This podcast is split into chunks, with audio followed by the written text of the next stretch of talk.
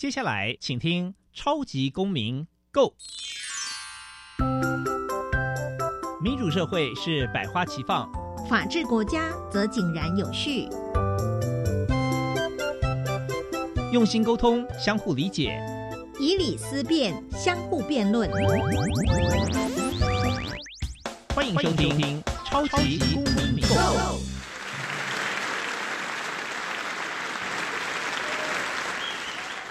各位听众朋友们，大家好，欢迎再次收听《超级公民购》。本节目是由教育部所委托，由国立教育广播电台以及财团法人民间公民与法治教育基金会联合制播。我是节目的主持人苏格格苏明祥。民间公民与法治教育基金会是以推广民主基础、公民行动方案为中心，希望培育未来的公民具备法律价值以及思辨的能力。本基金会成员也持续受邀到校园，对教师做相关的宣讲，促进校园中的民主法治精神。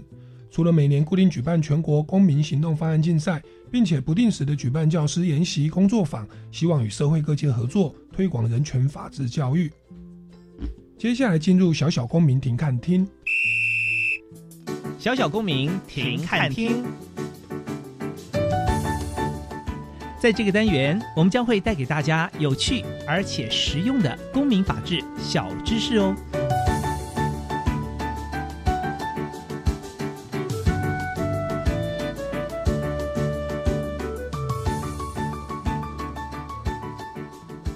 刑法第二百三十五条，散布猥亵影像罪。散布、播送及贩卖猥亵的文字、图画、声音、影像或其他物品，或公然陈列，或以他法供人观览听闻者，处两年以下有期徒刑、拘役或科或并科九万元以下罚金。所谓猥亵的出版品或猥亵影像，参照司法院大法官释字第六一七号解释。是指客观上足以满足性欲，且内容与性器官、性行为与性文化的描绘与叙述连结，而能引起普通一般人羞耻或厌恶感，而侵害性的道德感情，有碍于社会风化而言。接下来进入公民咖啡馆。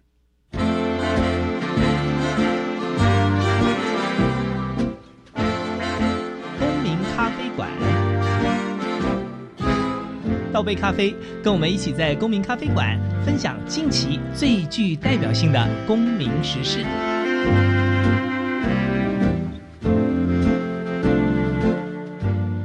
各位听众朋友们，大家好，欢迎再次收听《超级公民购》。那今天呢，我们要来聊的主题呢，是大家在新闻媒体，甚至自己的周遭朋友都会经常会呃涉猎到的一个问题啊，叫做啊网络散布不当影片哦。那甚至我们自己呢，在一些群组里面，我也不是故意想要去散布，而而是在群组里面，我们就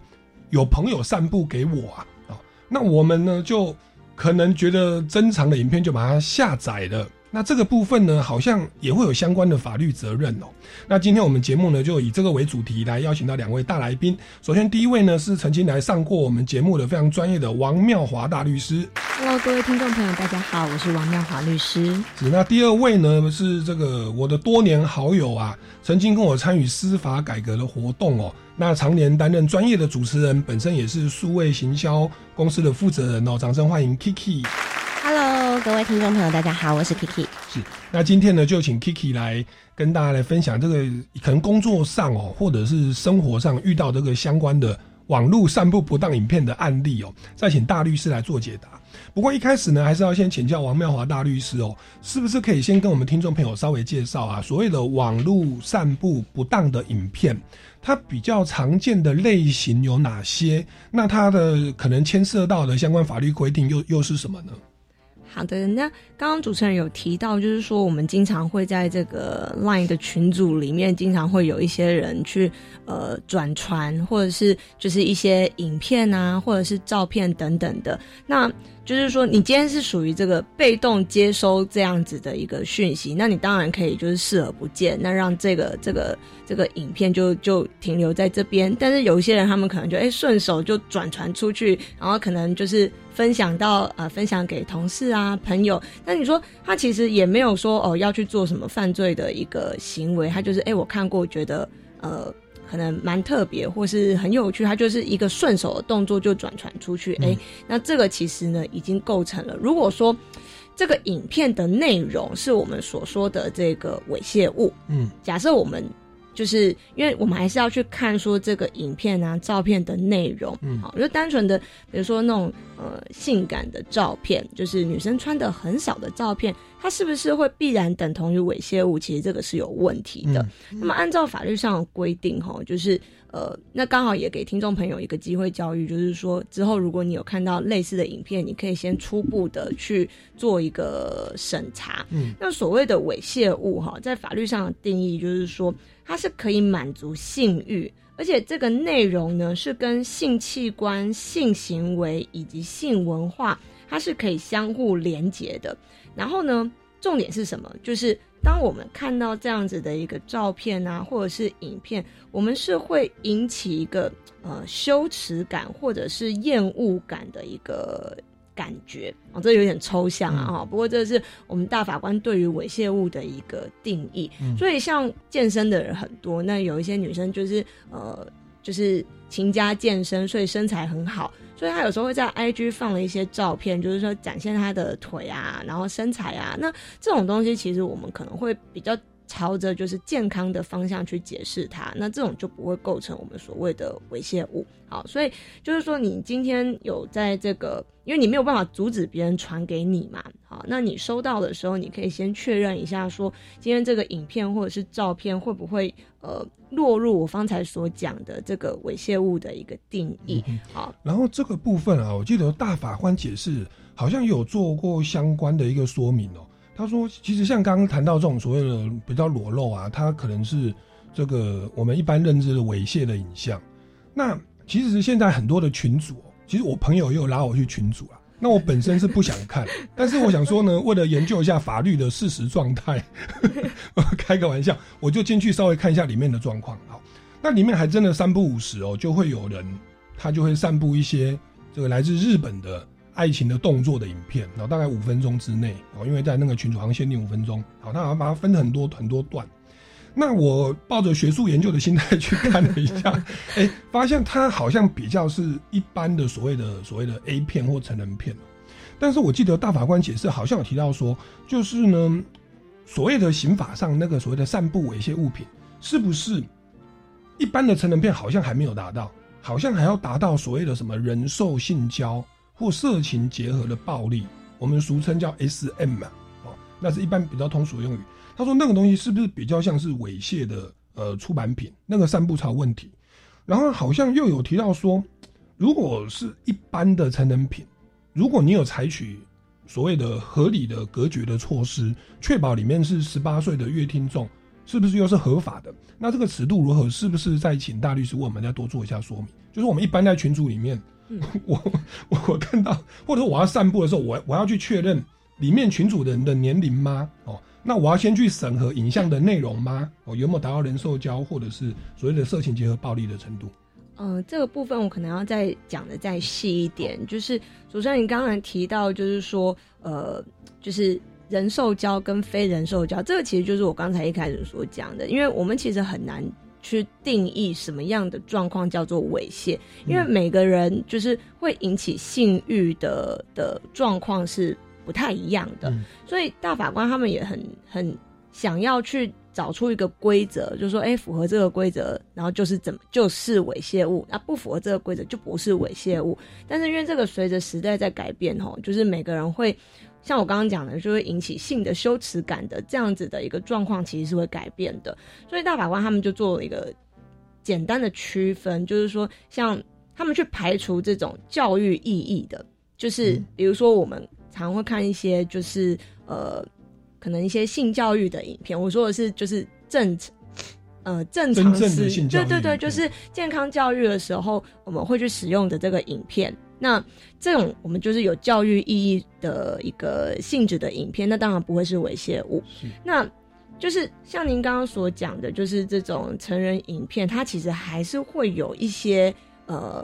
不管说是剧情啊，或者是一些呃设情节设计上面的一个差异。那大法官他们就认为说，像你刚刚讲的，就是像人兽交，他们认为这个尺度是非常非常高。对，所以呢，这种是绝对不可以去散播的。嗯。你只要散播，就一定就是会构成刑事上的犯罪。对。这种我们在法律上我们称之为硬蕊，就嗯 hardcore 啊、那就是他们认为说这个太太夸张了，这个就是绝对不能做的。那除此之外的，像呃，就是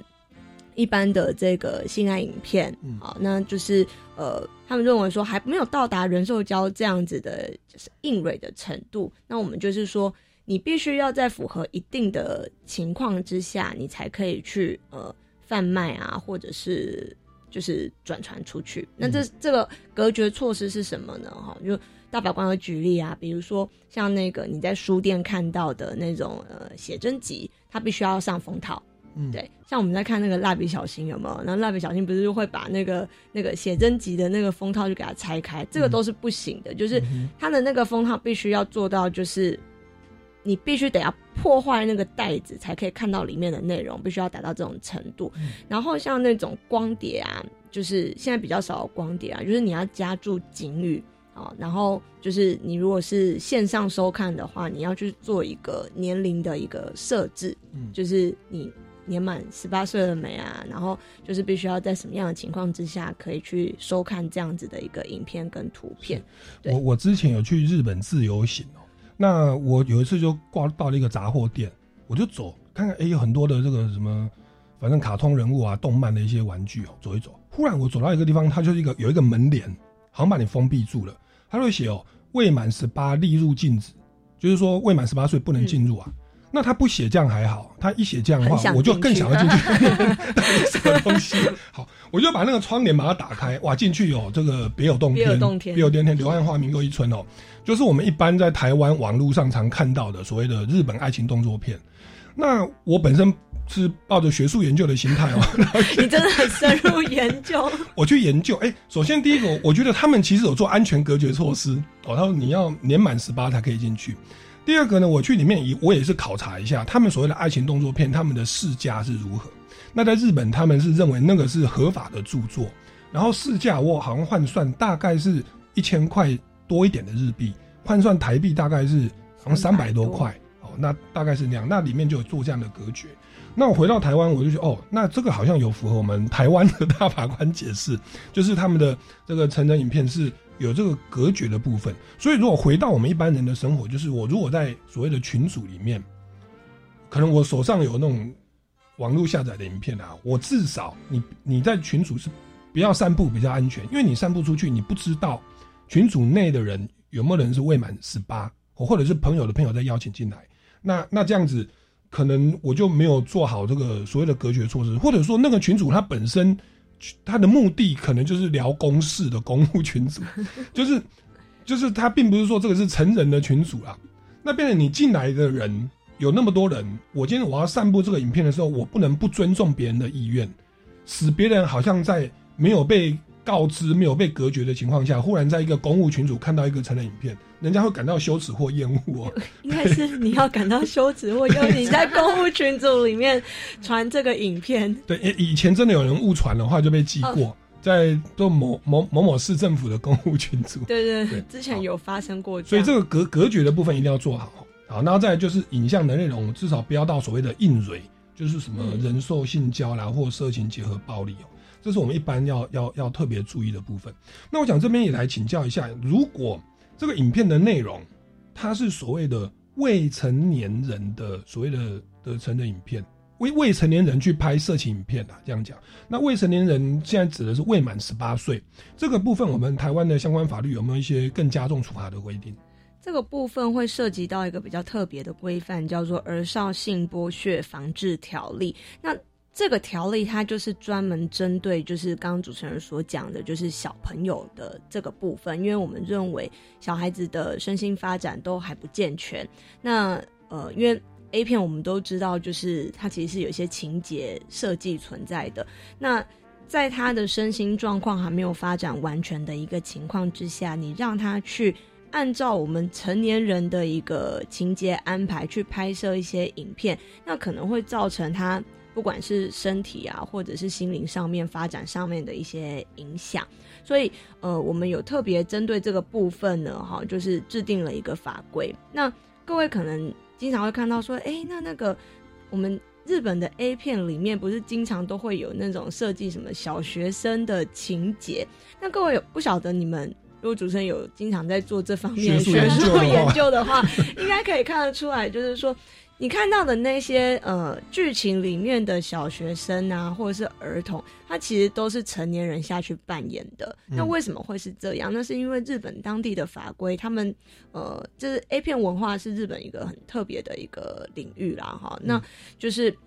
他们有特别去规范说，你不你可以设计这样子的情节，就是妈妈跟小孩啊，老师跟小孩都可以，这个是你的创作的元素。但是有一个重点，就是你不能使用真正的未成年演员，所以你才会发现说，哎，怎么看起来都有点违和，就是这些超龄演出，对，就是为他们可以找一些更适合的演员啊，为什么都是找一些可能甚至找一些中年人去演这个小学生？那主要是有这样子的法规存在。那其实现在台湾慢慢的也开始发展，就是本土化的情色产业，是对，其实都还是有那。这一块，我我目前啦，就是呃，我觉得这个是也是要呼吁的，就是说你从事艺术创作，我们可以把 A 片这个这个领域，你倒不用一直用很负面的角度去理解它，因为它也是一个创作，嗯对。那在就是还是要呼吁，就是这部分的创作者呢，你们在呃剧情设计上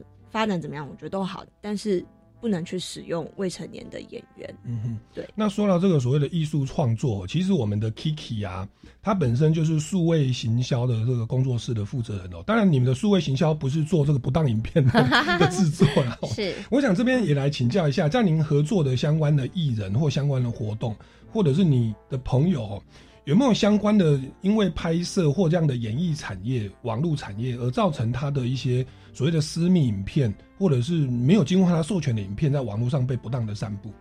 是。呃，这个部分的话，可能因为我的工作可能会比较常接触到一些网红，或是发一些 model 来协助产品的拍摄等等。那当然，我们尺度都是非常非常安全的啦，就是一般的商业影片。不过也有因为呃认识了很多的 model 之后，会发现有几位 model 都有遇过类似的问题，就是他们可能在年纪比较轻的时候，他们会希望留下一些。很青春洋溢的记录，那有可能是穿着比较裸露，例如说内衣，或者是没有穿着，但是呃不露点的一些比较艺术方式的拍摄，但尺度上都是比较大的。那之前也有看过一些，就是可能是。模特和摄影师是谈好的，例如说他们去旅拍或是外拍，拍摄一些比较大尺度的、比较裸露的性感的作品。但是呢，在之后，摄影师未经模特的同意，那把他们散布到一些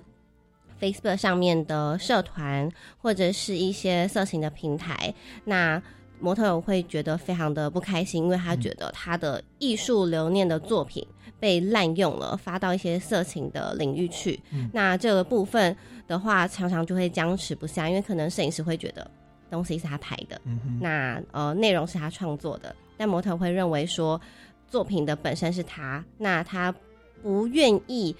接受在艺术以外的领域被使用，那这部分是不是有什么样的法律问题？这也想要请律师跟我们分享一下，因为过去看到例子都比较像是两边各持己见这种感觉。是，那这部分法律问题其实可能蛮多的哦，因为它可能有著作权啦、授权的范围啦，甚至你把它用不当的连结，会变成妨害名誉跟诽谤哦。是，像台湾之前有一个高中的热舞社的惩罚，穿的很性感。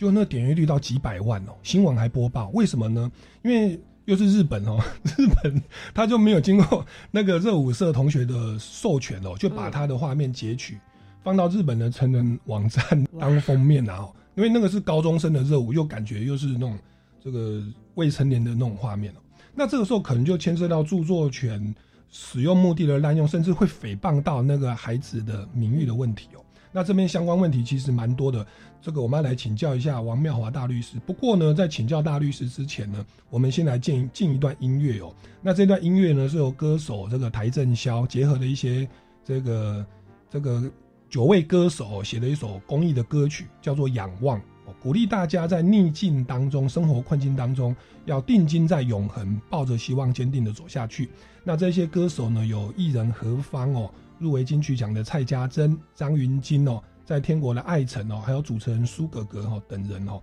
我们进一段音乐，马上回来节目的现场。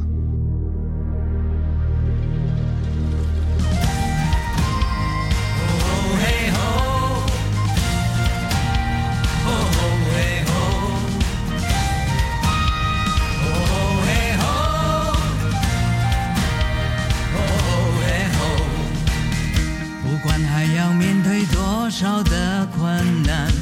不管还要迎向多少的风浪，我想让你了解，你从来不孤单。不管还有多少恐惧在扩散，不管还有多少不安在弥漫，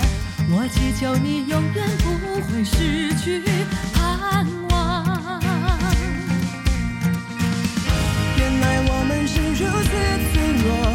像容易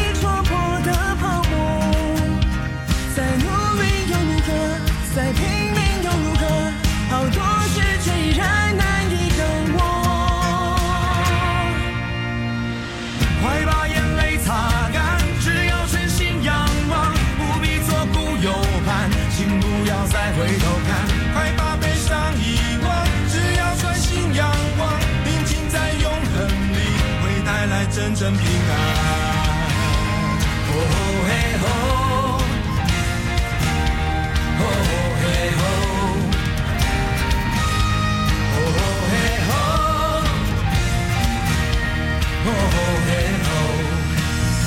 有你同在，我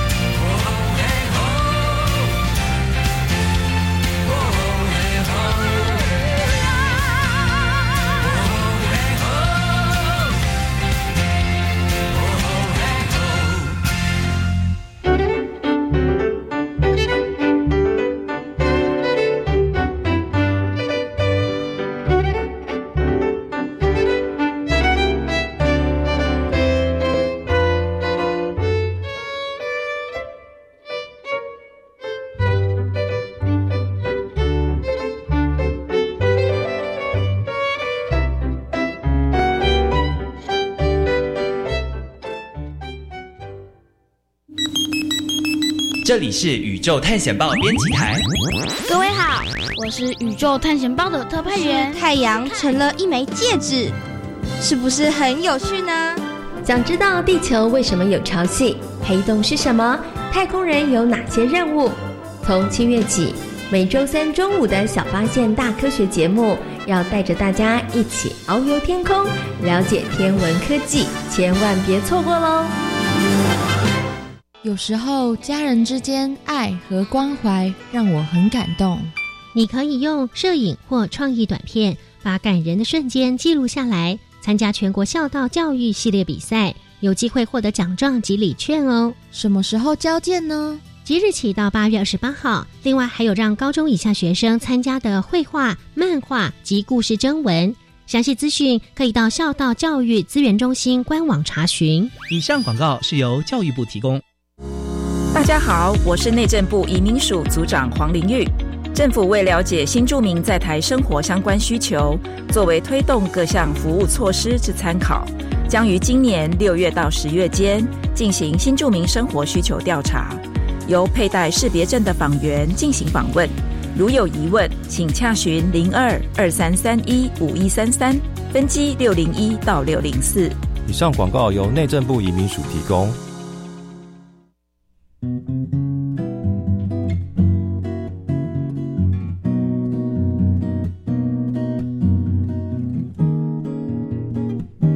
我是苏命苏米恩，你现在收听的是教育电台。我朋友买就爱教育电台。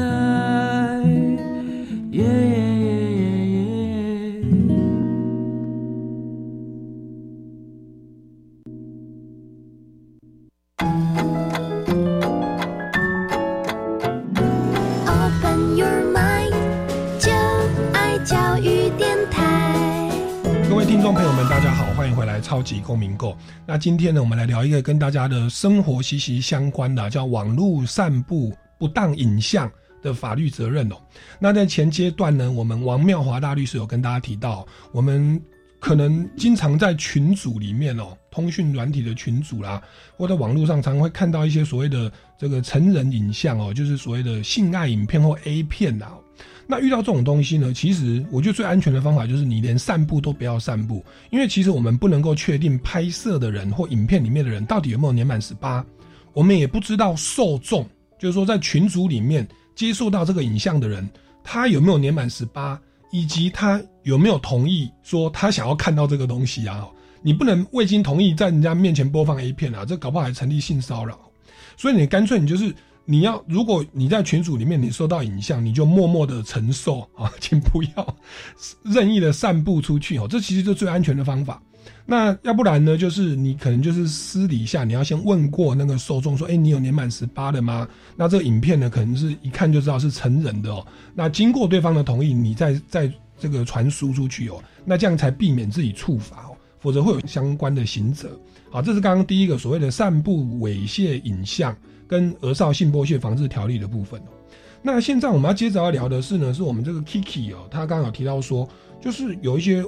外拍的模特儿，他可能穿的是比较裸露哦，也没有露点，然后就被拍摄了。那拍摄之后呢，这个摄影师可能就没有经过他的同意，就把他的影像哦，去使用到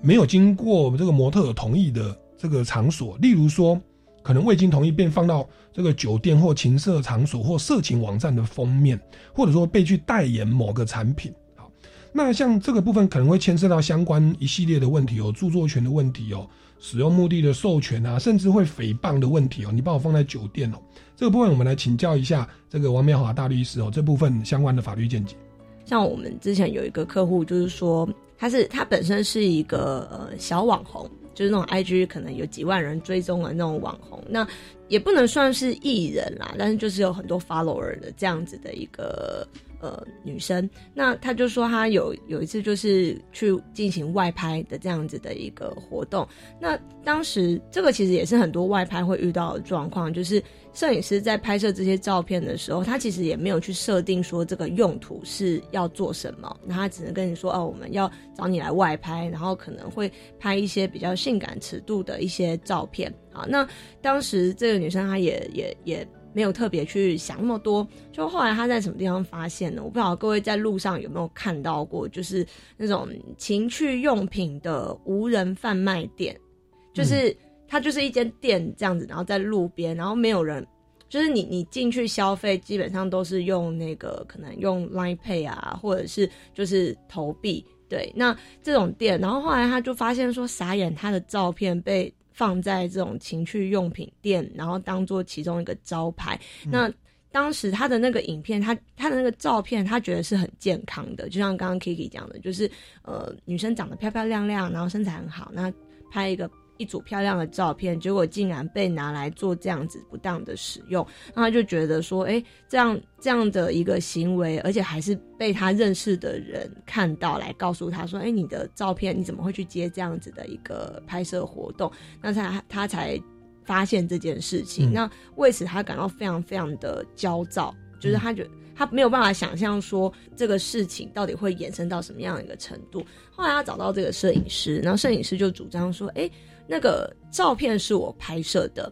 啊，那按照我国的这个著作权法，就是呃，我们在完成这项创作的时候呢，那基本上这个著作权利就属于在创作者的身上。那这个是我们为了要保护著作人所做的一个规定啊。当然你说你这些东西，这个权利你是可以把它转让出去的，这个是可以，但是以最一般的状况，比如说我现在拿起手机拍摄这个录音室的这个空间，哪怕我们会认为说完全没有艺术成分，但是我拍下来，那这个著作权就是在我身上。创创作者是拍摄者还是被拍的人，还是共同？我们会比较倾向认为说，照片的创作者应该是归属于摄影师。好，但是很多这种外拍的，就是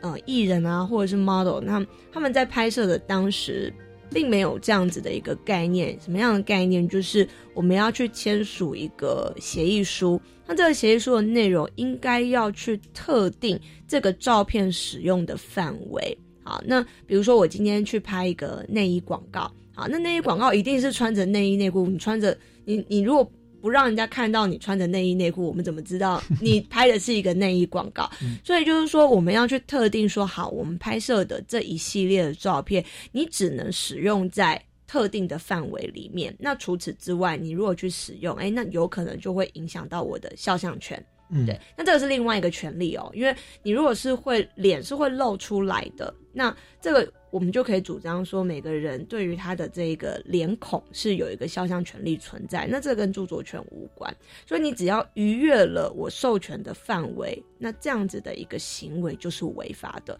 可是就我所知啦，就是呃，多数来我事务所咨咨询的客户，他们都不会这样子去去要求摄影师要去特定。使用的使用的范围，嗯，所以今天有可能，比如说他是一个直播主，或者是他是一个这个 I G 小网红，那今天有人跟你约外拍，当然价格一定会谈嘛。那谈完之后，很多人就是觉得说啊，我们就谈好价格，嗯，好，然后就去工作。但是呃，你没有办法去得知说，今天摄影师他在使用你这些照片是不是真的。他可能他口头说的，其实这个都不算啊。就是我们还是倾向就是把它写下来，去特定它的使用的范围。嗯那很多人不会做这个动作，因为这个协议书其实写起来也很简单，就是你把你愿意授权他使用的范围写清楚，请他签名。其实这样子就已经产生了一个法律上的效力。是，对。所以一般说拍摄给他拍摄费，其实就。感觉好像是肖像权的盖瓜授权。如果被拍的人没有特地去讲说我要使用在什么目的的话，感觉就是全然的授权。那他去弄什么东西做一些连接，好像就还算在合理使用肖像权的范围。或者说像我常去演讲拍合照，我要经过每一个同学或者是入境人的同意吗？他可以跟我说：“哎，你这个抛在你的脸书粉砖哦，我要跟你收肖像权的费用。”那一般的素人或者是路人被拍到。这个东西真的我们要付费吗？我这是我额外想到的问题哦。那第二个就是，即便我是被拍的人，我是盖瓜的授权的，结果呢，这个摄影师把我做了一个不当的连接，例如说我是外拍很漂亮的东西，他把我放在成人网站，或者说我是在这个酒店上班的小姐，那这个部分会不会有所谓的这个诽诽谤的部分？那主任刚才讲的第一个案例，刚好是我最近。有处理到的一个案子啦。那呃，目前法院的态度就是说，如果要去看你拍摄的地方。对，如果你拍摄的地方是一个公众可以就是任意进出的场所，比如说百货公司的一楼啊，或者是呃捷运站，就是这种大家都可以自由进出的空间，那这个时候法院就会倾向说，你在这个时候你的肖像权的的这个保障的程度要下降，嗯因为你人就在外面。嗯好，那什么样的情况是会有一些限制的？比如说，呃，你在餐厅里面的包厢。好，那像包厢这，你可能要低消到几万块，你才可以使用。几千块啊？对，我是几千块就已经对快要不就行了。是对。对，就是说你今天，比如说你在这个包厢里面，你就是希望能够不被打扰。那在这个空间里面，我们可能就会认为说，哎，那你的肖像权的保障的程度，哦，可能要再严谨一点。所以，呃，我自己观察下来，就是法院的态度就是比较倾向会就先去观察说你拍摄的环境。那像主持人你方才所讲的，就是哎，你可能去学校做个活动啊，或者是跟这个现场的观众去合照，我们可能就会推认说，今天来到这个场合的人，他其实是有一个盖瓜的授权的。但是除非啦哈，他很明确的跟你讲说，苏哥哥，我不希望你把我的照片。就是放在这个你的脸书上面，当他有做这样子的一个请求的时候，那你可能就要斟酌一下，嗯是不是就众多合照里面就帮他贴个贴图挡住他的脸，因为他可能不希望别人知道他有出席这样子的场合。嗯对，那这样子的一个个案式的要求，就会变成是你在张贴这个这个这个照片的时候，那你可能要特别去注意。然后有时候那个是国高中生未满十八岁，我就不敢泼他正正脸，是对，怕被绑票或者是各自，就是知道这个学生在什么学校，我就拍背面，就是是反过来的就对了，就是我从台上这样拍下去。没错，没错，这个做法是对的。对，那那那这个是所谓的肖像权的部分哦。那如果做不当的连结呢，把把我放在酒店变成 招牌看板人物，对，这个这个其实就是跟我刚刚讲的那个例子其实蛮像的，是就是当然也不是说就是八大行业是不好。那像主持人讲的，就是说，呃，我们去外拍，我们收了那个对方的这个拍摄的相关的费用，好，我们称称之为报酬啊，我们收了这样子的一个报酬，是不是就等同于我盖瓜授权你去做一切的使用？这个是有问题的。嗯，当然对方一定会这样子主张嘛，就是说哦，我帮你拍这些照，甚至有些还是怎么样，还是免费的。对，就是我可能就是有用互惠的一种方式，然后我帮你拍几张、拍几组美照，你去外面找摄影师拍也是要钱嘛，对不对？那我免费帮你拍，然后我们就是用个互惠的方式。那这个其实，在实物上就经常会出现问题，就是我们到底授权的范围到什么样的阶段？嗯好，到什么样的程度？啊，那就是这个在实物上就会出现各说各话的一个状况。嗯好，那就是双方各自提出主张。好，那他当然会提出说你受领报酬的证据嘛，好，还有付你钱，那这个是一定是有。好，那只是问题是你收他这笔钱是不是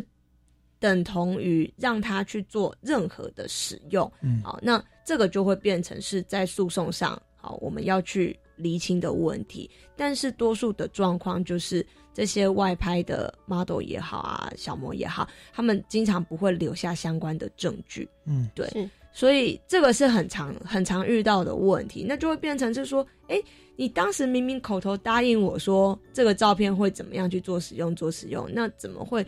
到最后演变成这个样子？那我们再我们就讲一句话，他讲过的话你没有录下来，法官他只要否认，那法官就算他很想相信你，他也没有办法去证实这件事情。嗯对，所以这个就是我们一直在呼吁的，就是像我去这个直播公司去演讲的时候，我也会跟这些直播主，因为直播主很多都会去接外拍，对，这是经常绑在一起的业务。那我就会说，你们一定要去落实，就是每一次出去外拍，一定要请这个摄影师去。特定它的用途，嗯而且必须要去确保说不会不会使用在我不接受的范围。嗯，对。哦，所以授权目的的这个这个很重要对，还有这个留下记录，至少赖的对话记录等等哦，也也可以相相对的佐证。对，因为 Line 它这个东西其实是有一点点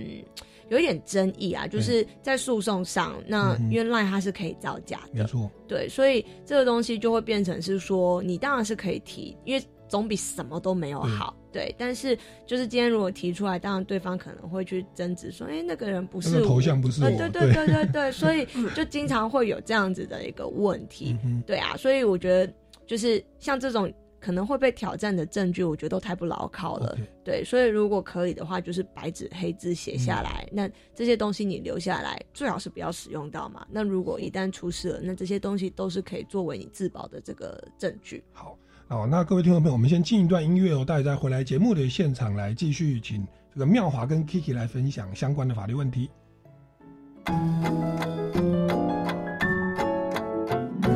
Open your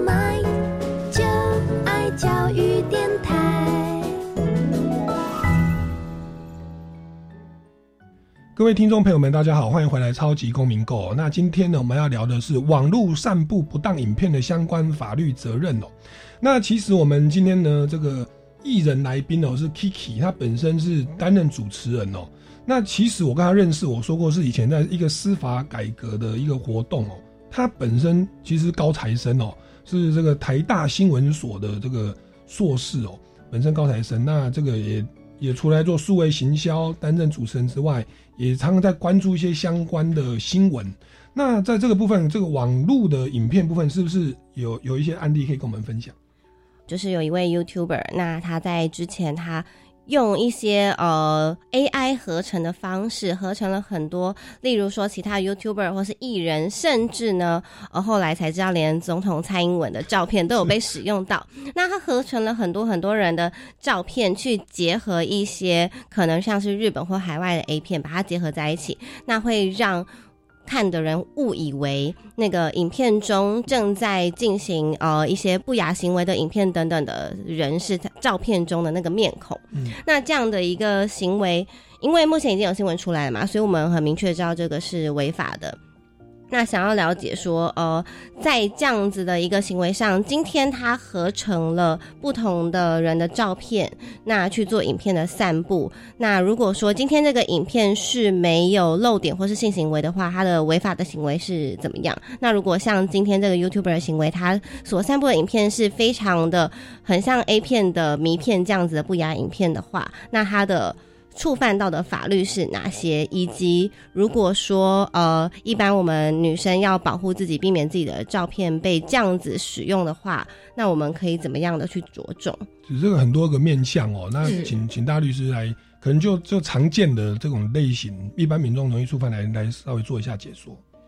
要能够达到有效预防，我觉得现阶段其实是很难达到的啦，因为你可能可能只是在。就是网络上发了一个照片，那这个照片会被有心人士，他就算你设定那个不能储存的功能，那也没有用啊，因为他可以使用截图啊，或者是用其他的方式，他一样可以获得这张照片的一个图片档。至于像小玉的这个新闻事件，他会。产生什么样的法律问题？哈，那我们首先就看出，它是用一个叫做 deepfake 的一个技术，对，声伪技术。然后它的那个，它等于是把一个继承的 A 片，然后去置换那个里面演员的脸，然后置换成我们可能熟知的一些，我们不要不要再把被害人名字讲出来，就是熟知的一些面孔。好，那这样子好像可以让人家。产生一种想法，说：哎，如果这个 A 片是这个人演的，然后会产生一个这个我们比较学说的一种叫性载质的一个想法啊。他的人脸啊，然后甚至他上面可能会写写出他的姓名等等的一些资料。那这这样子的一个行为啊，就是法院认为说他是违反了个人资料保护法的。就是我的名字不是要让你拿来作为这个色情影片的，呃，它算是算是一种。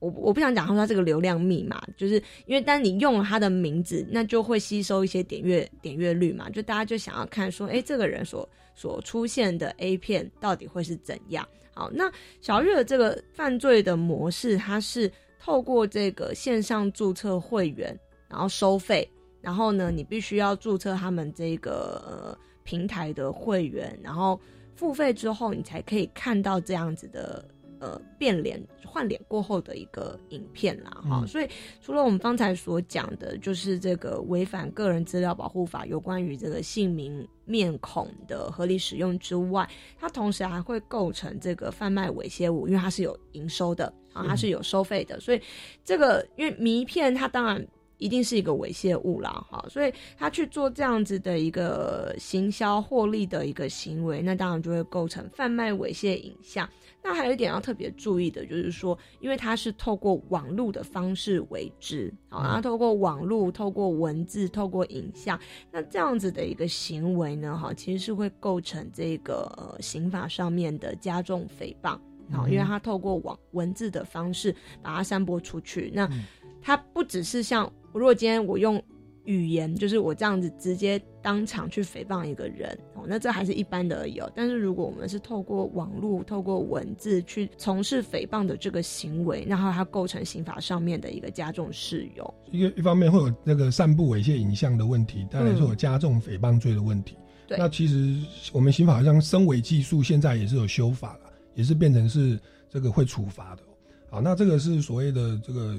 小玉的案件哦，或相关的 YouTuber 哦，要特别注意哦，不能再滥用声伪技术把脸哦跟别人做跟 A 片，特别是 A 片 做不当的连接哦，它其实会有相当的刑事责任哦。是好来，那 Kiki 这边是不是还有一些相关的案例可以继续分享？诶，像刚才呃律师有提到说，如果在网络上进行一些不雅影片的流传，是会有加重诽谤的问题嘛？那刚才我们提到的是，呃，当事人他那个影片非当事人他所拍，那他是被合成的，所以他是很明显的受害者。那还有另一种，我们也很常看到案例是，可能男女朋友他们在感情很好的时候。